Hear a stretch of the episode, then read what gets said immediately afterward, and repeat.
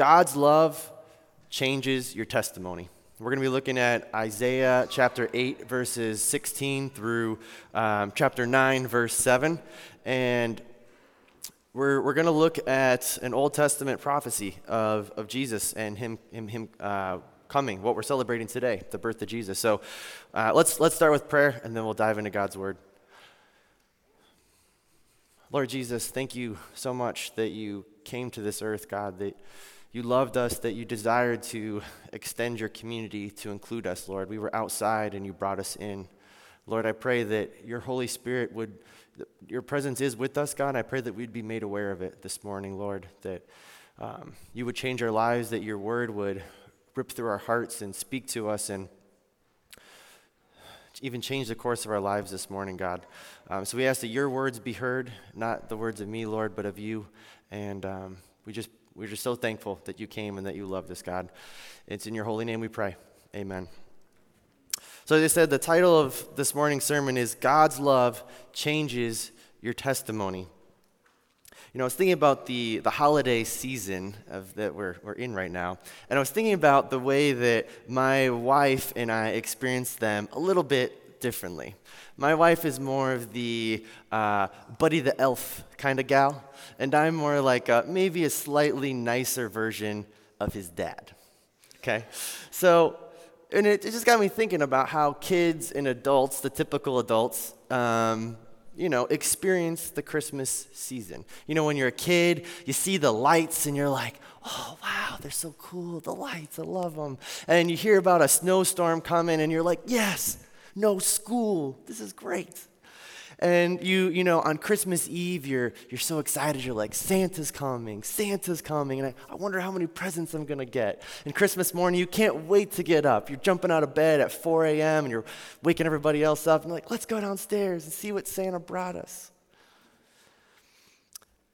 Now, when it's Christmas, when you're an adult, things are a little bit different, a little bit more jaded, I might admit. You look at the lights and you don't get excited. You say, wow, wonder what their electric bill is. I, I say, the snowstorm's coming, and you're like, the traffic's gonna be the worst. I don't even wanna leave my house. Christmas Eve comes around, and you're like, wrapping presents? I haven't even bought them yet. How am I gonna pay for them? And waking up early Christmas Day, you're like, I'd really rather just sleep in till late in the afternoon. Amen. I'm with you. This Christmas, we want to re- reawaken wonder in your hearts, to be filled with a hope, a hope that will be fulfilled. Because, and I understand it can be hard to be hopeful, especially in a world where our lives and everything around us feels really grim. It's tough because in life, you know, they say there's only two things that are certain, right? Death and taxes. Not very exciting things. So we're not excited though about the things of the world. That's not what's reawakening hope this morning. You know, we love the presents, we love the lights, we love the food, hopefully time with family. All those things are great. But we want to turn our hope to and look for joy in Jesus this morning. Because that's why we're here. We're here to celebrate the birth of Jesus. Jesus was and is the living testimony that the one true God loves you and me. I believe that God wants to change some of our testimonies this morning. Some of us have believed false things about our lives, false things about God, and false things about His church. Some of us need our testimonies to change. We've had patterns of destruction in our life. Maybe we made just one bad decision a long time ago, and it set us down a trajectory that we feel like I can never come back from. It leaves us hopeless. Hearing the, the baptism testimonies the last few weeks from Irene and Anthony and uh, Raven and Yesenia and David and Delilah, I was so encouraged and led me to worship God. God's made the first move. You've believed lies at some point in your life, and He wants to reveal His truth, His love, and His plan for your life. And that's the thing God has a plan for your life because He loves you. His love can't be contained. He, his love is always looking to extend his family. And that's ultimately why Jesus came. Jesus, God Himself in human form, came to testify to us and show us and pour out His love for you and me. So, this love, God's love, will change your testimony. So, without further ado, we'll go to the passage now. Isaiah 8, chapter 16, uh, chapter 8, verse 16 through chapter 9, verse 7. And then there's really three things that I'm going to point to about why God's love will change your testimony. And the first is we'll look at faith filled testimonies, look at what people's lives look like that have been changed by God. And then we'll contrast that with faithless testimonies, people who don't know God and are wandering in life without Him. And then ultimately, we will look at the true light, which reveals God's plan for our lives. So come with me to the text in Isaiah for my first point here faith filled testimonies. Verse 16 Bind up the testimony, seal the teaching among my disciples. I will wait for the Lord, who is hiding his face from the house of Jacob, and I will hope in him. Behold, I and the children whom the Lord has given me are signs and symbols in Israel from the Lord Almighty, who dwells on Mount Zion. Okay, so let's give a little context to what Isaiah is talking about who the heck even is this guy. So first off, a testimony. I keep saying this word a lot. Maybe you maybe you know it or don't know it, but it's simply just it's a written or spoken statement or an expression. We'll talk about testimonies more in a minute, but the, I, the prophet Isaiah, who's the one delivering this message from God, he, he lived about 700 years before Jesus. And he was sharing this message to God, to the people of Israel, who at the time were split in the two nations. There was the nation of Israel and the nation of Judah. Now, this message, the one that Isaiah is telling them to bind up, to seal up this teaching, I'll summarize it for you, but if you look in the previous verses, 11 through 15, you'll find it. But he says, Isaiah says, Do not follow the way of the world. Don't fear what they fear, because God is the Holy One. He's the one that's to be praised and to be honored. He says God will be a holy and uniting place. He's saying that the two nations, again, will be a one unified people.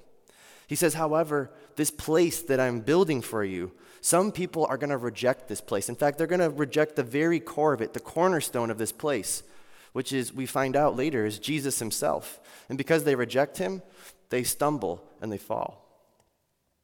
So let's read the passage again. He says, Bind up this testimony, the one we've just summarized, and he says, Seal this teaching among my disciples. I will wait for the Lord, who is hiding his face from the house of Jacob, and I will hope in him.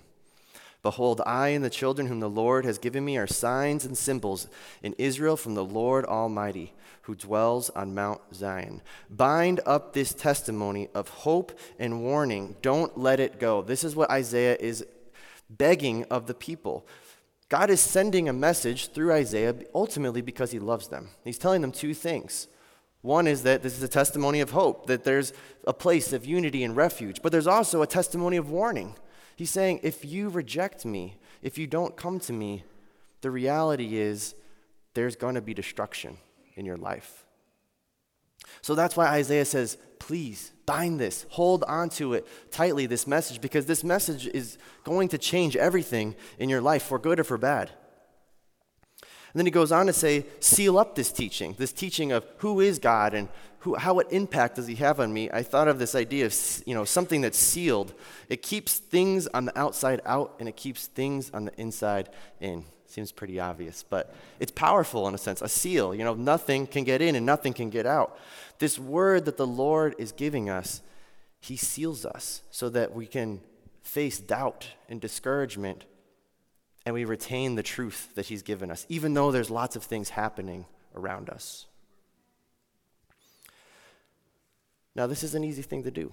And Isaiah is saying, you got to wait for God. You got to trust in God. That's how we bind up these things is we wait for him, but it's not easy. And we see that Isaiah actually is saying this in a very difficult time. We see in verse 17 that God's face is currently hidden. Sometimes you might feel like that in your life. You're like, I don't really see God right now.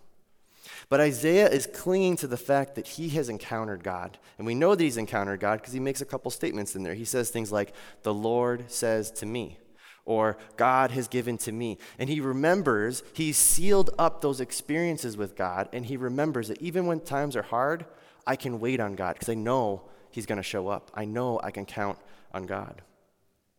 So the question becomes then well, what if you haven't encountered God?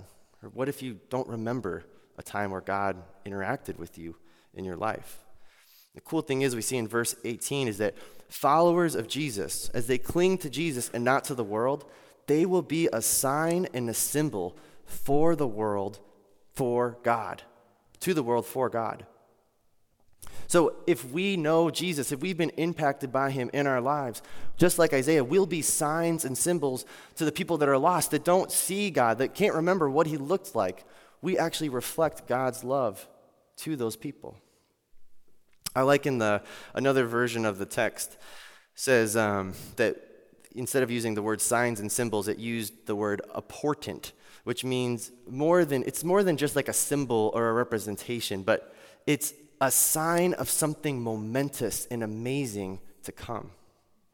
When our lives reflect Jesus, we point to not just Jesus, but the coming kingdom that he promises us. I'll dive into that in more in a minute, but I want to segue and ask you a quick question, and I promise this is going somewhere. What's the most reliable way to predict the weather, say one or two days in advance? Internet. What'd you say? The Weather Channel. You could watch the Weather Channel. You could obsess over watching the local on the eights.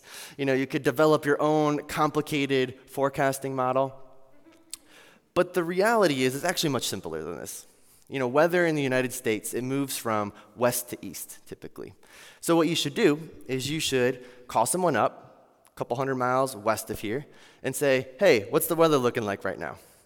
Now, we're lucky enough to have a, uh, a couple hundred mile west resident in our midst this morning. My family's here, my mom and my dad and my sisters. Yeah, give them a Humboldt Park welcome. So, I have many of these conversations with my family, particularly with my dad, because, you know, we talk about the weather. It's a good thing to do.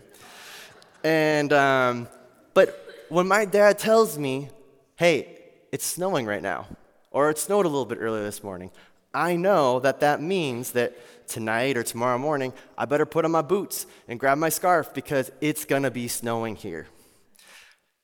Seems like a silly example, but it points out this important fact that the testimony of a trustworthy person experiencing something firsthand is powerful and reliable. Now, I want to hit a couple things in that what I just said. The testimony of a trustworthy person experiencing something firsthand is powerful and reliable. I want to focus on that word trustworthy at first. Now, the first thing, I don't know what you thought of when I said testimony, I thought of a courtroom. Thought of testimonies in the courtroom because they don't mess around with testimonies in the courtroom. You got to have your stuff ready. You're either like a subject matter expert where you know about the latest technology or you're the forensics of this and that. You got to have your stuff in order. You got to be an expert. But if even maybe more important than being an expert, you need to have you need to be an eyewitness. You can't say, "Oh, I heard from so and so, who heard from so and so, who heard from so and so." The judge will nail his gavel on the, on the, on the table there and he will say, hearsay, not accepted. Or the you know, opposing lawyer will say, objection, hearsay. It's not allowed. Bad testimonies in court are thrown out. So when my dad calls me and he tells me the weather, I trust him for many reasons. But also because it's not long after that, that he tells me about the weather, I actually experience it too. And so he's gained trust. I've gained trust, you know, in many areas of the life with him, but particularly with the weather. He's really reliable. so for our testimonies to be effective for God, we need to live holy lives. If my dad starts telling me it's going to rain and then the next three days it's sunny, I'm going to start to question his weather predictability. And I don't want to spend too much time on this, but a lot of Christians today are not representing Jesus very well. Our purpose in life is not to glorify ourselves, maximize our economy, or our bank accounts. Our purpose is to testify and glorify the name of Jesus Christ. Now, hear me out. Nobody is perfect. but we must renounce and turn from sin when it happens in our lives for us to be credible witnesses to Jesus. Now, in Ephesians 5 8 through 13, this verse has really impacted my life. And it says here that for once you were, for, for you were once in darkness, but now you are light in the Lord. Live as children of the light. For the fruit of the light consists in all goodness, righteousness, and truth. And find out what pleases the Lord. Have nothing to do with the fruitless deeds of darkness, but rather expose them. It is shameful even to mention what the disobedient do in secret. But this is my favorite part. But everything exposed by the light becomes visible, and everything that is illuminated becomes light. So we need to live carefully, as wise, not as unwise, but making good of every opportunity that God gives us to bring glory to his name. I love this that says that when we shed light on our shortcomings, instead of hiding it and sweeping it under the rug and, you know, oh, we messed up, let's let's, you know, let's try to cover that up. No, when we shed light on our failures, God says, yes, they're exposed, but then he turns them into light. He turns the things that were dark into good things. Maybe you've experienced something hard in the past, and by, or someone else has experienced something hard in the past, and you saying, you know what, I experienced this thing. I was depressed, or I was this or that, or I was financially irresponsible, or whatever it might be. That might encourage somebody else to say, oh, that, I was that way too. And then you can connect, and then you can support one another and walk in God's truths together. The second thing, remember the statement the testimony of a trustworthy person experiencing something firsthand is powerful and reliable. We just talked about trustworthy. Now, the second key part there is firsthand experience. There's no better firsthand experience than your life. When my dad calls me, it's powerful not just because I trust him, but because he's looking out the window and experiencing it firsthand. He sees the snow coming down. If I want to go take a trip somewhere, I want to decide a restaurant to go to, do I ask some random person on the street who has no knowledge of these things? Or do I ask someone that visited that city or has been to that restaurant? You ask people who have firsthand experience. What I'm trying to say is your story, sharing your life with somebody, is really powerful. You know, I think often we are we're drawn to transformational stories the you know god had to show up moments you know only he could do it. And those are amazing. And i, and I love highlighting how god had to do it. There's just no other way. You know I, i've been there in times of my life. I was basically broke. My credit card was maxed out. I was eating my roommate's pizza crusts for breakfast often. You know i was tapping my cta card and it's like please turn green please turn green. Okay good. I got on the bus again today I was super depressed. You know, I had a bad job, all those things. But like, I hung on to God by a thread, and eventually, He made a way. He made a way in my life. He's done that in so many of your lives. But I also don't want us to overlook the simple ways of following Jesus and what a testimony that can be. Just being yourself in whatever place God has placed you. Living an obedient, faith filled life is more powerful than you think. It just it contrasts with the world and, and you look different and people start to wonder. You never know how God may use you to impact someone's life. And the thing that I've been getting really excited about lately is thinking about this idea of there are moments that God may use you right now or sometime this past week that was really small. You said some small thing to one person and kind of was just like in passing. You don't even realize it. And that person didn't even realize it. But then three, four years down the road, they think back and they're like, wow, that was powerful. Wow, that moment actually kind of changed things in my life and I didn't even realize it. So just being the person that God has made you to be and walking in that can be really, really impactful in people's lives. It might not be now but it could be later. Non believers are watching us, so we need to be faithful in all the little things, like I already said before. Being faithful to your spouse and your family, telling you know, a distant friend or family member you love them despite how they've treated you in the past. Maybe showing unnecessary acts of kindness to strangers or your coworkers or your friends. Whether you say something or not, the way you live your life in and of itself is a testimony. Now, don't hear me and think that that means that you're off the hook and you don't have to say things. Because Romans 10 clearly says, How will they know if they haven't heard the word of Christ?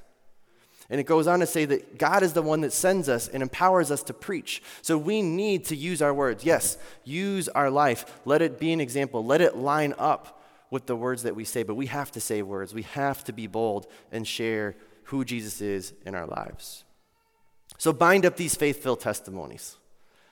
Who does God say that you are? I don't need, if, if we, if God is the one that's accepted us, we don't need acceptance from others. I don't need, we don't need to sulk in our past shames. Our stories needed to change, and God changed them. Thank God. And now it doesn't stop with you, though. He wants to change your families and your friends. God has given you all the giftings, the circumstances, the people, good or bad. You need to share a powerful testimony right where you are. All you need to do is trust Him, put your hope in Him, and God will use you as signs and symbols just like he did with Isaiah and his family. Now, let's contrast this. These are the faith filled testimonies of what it looks like to live out a faith filled life. But let's contrast it with the faithless testimonies, t- testimonies. If we go to our text here in 819 through 822, we see that a little bit of a contrast here. Now, we wonder how do we really know? And this is what happens when things get hard, right? How do we really know when truth, what is truth, when things get hard? Or how do we know what truth is when the devil is really cunning? I mean, we see it right from the beginning, right? With Eve. The, the serpent comes to her and he's like, Did God really say that? I think what he means is this. And he, he just he takes a nugget of truth and then he, he warps it a little bit. So how can we be aware? How can we know these things? How do we know that we're testifying about the true Jesus? Well, the thing is, just like a mirror, we can only reflect what we're positioned towards, right? We always must be looking at Jesus. We must remember and constantly be engaging with the true God himself. Okay, so let's go to our passage now. I'm sorry. Some may say to you, in verse 19, some may say to you, let's ask the mediums and those who consult the spirits of the dead with their whisperings and their mutterings, they will tell us what to do. But shouldn't people ask God for guidance? Should the living seek guidance from the dead? Look to God's instructions and teachings. People who contradict his word are completely in the dark. They will go from one place to another, weary and hungry. And because they are hungry, they will rage and curse their king and their God. They will look up to heaven and down at the earth, but wherever they look, there will be trouble and anguish and dark despair. They will be thrown into utter darkness. There are many types of testimonies in the world. People and companies and ideas are constantly calling out at us and pulling us in different directions. It says, Those who don't speak of God in verse 20, a different, a different uh, translation says, they do not have the light of dawn. Now, it's easy, this text tells us, to spot lost people because their testimonies reveal that when they face hardship, they wander aimlessly they're filled with rage. They curse at God. They're hopeless. Now, I've been kind of fascinated with this idea of true light versus artificial light. And I'm sure many people have used this example before, but I thought of a bug zapper. You guys know those things? The bugs fly and kills them. So, bugs in the dark, they love light, right? If you've ever like forgot to turn your porch light on or something and you turn it on, all the bugs fly to it. Or if you're out with your friends and you light up your phone or you turn on a flashlight, all the bugs start swarming to you. When the bugs are in the dark, they will rush to just about any light, including that of the bug zapper. The bug zapper, which is gonna kill them. They're like, I can't wait to get there. Death. and this is it's a silly example, but that's like sin in our life and, and false lights in our life. We, we rush to them because we're in the dark and we're just looking for anything to give us guidance, anything to give us direction. And so often, unless it's the true light, the false light always kills us. When we're in the dark, we make mistakes and bad decisions. A quote from uh, one of my favorite books called A Severe Mercy. There's a quote in there, and he says, A man in the jungle at night may suppose a hyena's growl to be a lion's roar. But when he hears the lion's roar, he knows darn well it's a lion. I think in our impatience, in our ignorance, we make we mistake lesser things as lasting and fulfilling. Momentary things such as wealth and status, the new iPhone. It's like, come on, guys, we know the battery's gonna die in 12 months, and they're gonna come out with a new one with like six cameras on it. It's these things, they're, they're momentary, but we get hooked on chasing one fleeting thing after another. C.S. Lewis summarizes this really well, I think. He says, It would seem that our Lord finds our desires not too strong, but too weak. We're half hearted creatures, fooling about with drink and sex and ambition when infinite joy is offered us. Like an ignorant child who wants to go on making mud pies in a slum because he cannot imagine what is meant by the offer of a holiday at sea. We are far too easily pleased. So I ask you, what is what are the false lights that you run to in your life when you're having moments of despair? Is it some form of self-medication through drinking or drugs or just watching TV, whatever it might be, or some way to self-soothe yourself, or is it bad relationships? You know, is it sliding into some DMs that you shouldn't, texting a you up to that person you shouldn't, right? It's going back to ways that you know are destructive. Or maybe you just try to do it all on your own. You push everybody away. You're mean to your family. You're horrible to be around because you're like, no, no, no, I got this. I got this. I'm going to do it. The outcome is clear for those who chase any counterfeit light. In verse 22, it says, They will look at the earth and see only distress and only darkness and fearful gloom. They will be thrust into utter darkness. When people pursue false light, momentary and fleeting pleasures, they will ultimately have no hope and they believe that their story cannot change.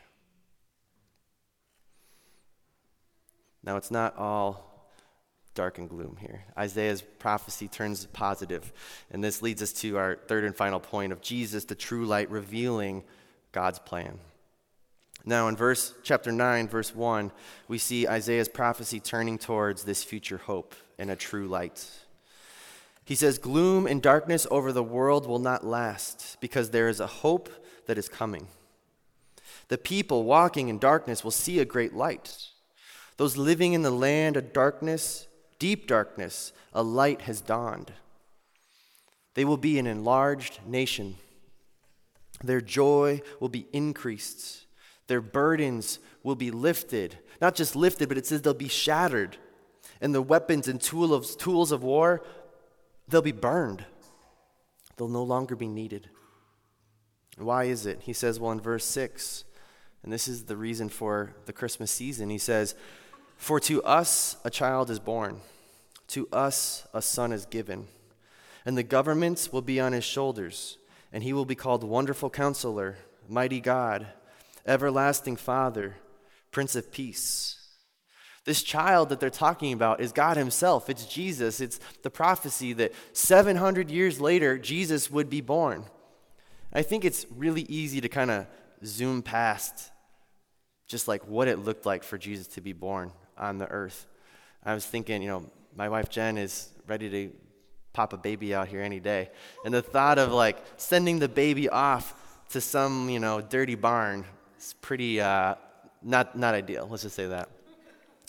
But beyond that, it's not just like me thinking about a dirty barn. You know, I'm from Iowa, so those shouldn't be too bad for me. But God, the idea is that God was in perfect community with himself in heaven. And yet he loved us so much, he wanted to extend that community. And he said, You know what?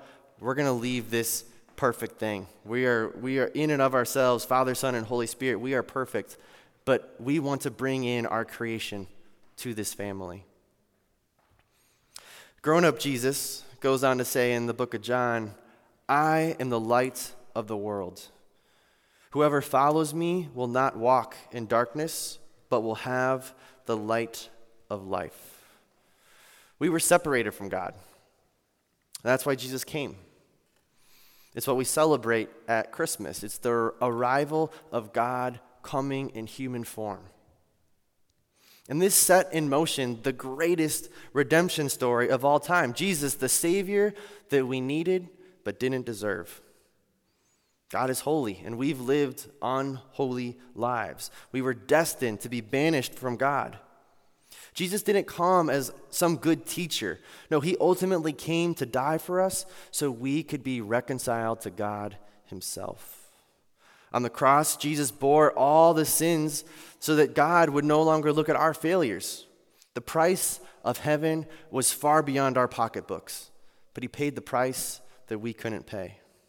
So when we admit that we can never do it on our own and instead accept Jesus' work, it's only then that our lives can be truly transformed. The cool thing is, and I kind of alluded to this before, is that once you have the light, others start to see the light in you. Isaiah, later in his book in chapter 60, says, Arise and shine, for your light has come, and the glory of the Lord rises upon you. See, darkness covers the earth, and thick darkness is over the peoples, but the Lord rises upon you, and his glory appears over you. Nations will come to your light, the light that God has given us, and the kings will come due to the brightness of your dawn. When God changes our story, others can't help but see him in our lives. Hebrews 11 and 12 reminds us of this that true testimonies and accounts they just they can't be ignored. And it's kind of like a highlight reel of the Old Testament in chapter 11 of Hebrews. And the writer talk, starts with Abel, the, the son of Adam and Eve, and how, you know, in faith, he brought an offering to God to say thank you. And obviously, that started a whole squabble with his brother. But then the stories of Enoch and Noah, Noah building the ark, even though it had never rained, and Abraham and his faithfulness to his family, and God's promises to him, and Isaac and Jacob and Moses and Rahab, despite her occupation, decided to um, help God and their people. And she got to be a part of the line that Jesus came from. And he goes, Should I, the writer goes, Should I go on? I don't have time to tell you of David and Samson and so on. And he says in, in chapter 12, Therefore, since we are surrounded by such a great cloud of witnesses. Thousands of years worth of testimonies in the Bible he's just gone through. The dozens of testimonies of what God's done in this very room. The thousands of followers of Jesus around this city right now, shining bright, reflecting God's love in the city and around the world. He's, the writer says, Let us throw off then everything that hinders and the sin that so easily entangles let us run with perseverance the race marked out for us, fixing our eyes on Jesus, the true light, the author and perfecter of our faith and our testimonies. For the joy set before him, he endured the cross, scorning its shame, and sat down at the right hand of the throne of God. Consider him, Jesus, who endured such opposition from sinners, so that you will not grow weary or lose heart. Life on earth, earth can be really tough. There are false witnesses and fleeting things that all throughout the world which are trying to pull us in their direction. But we throw these things off that are temporary and that, that drag us down and try to draw us into these false lights because we can keep our eyes on Jesus, the true light that has been revealed, God Himself.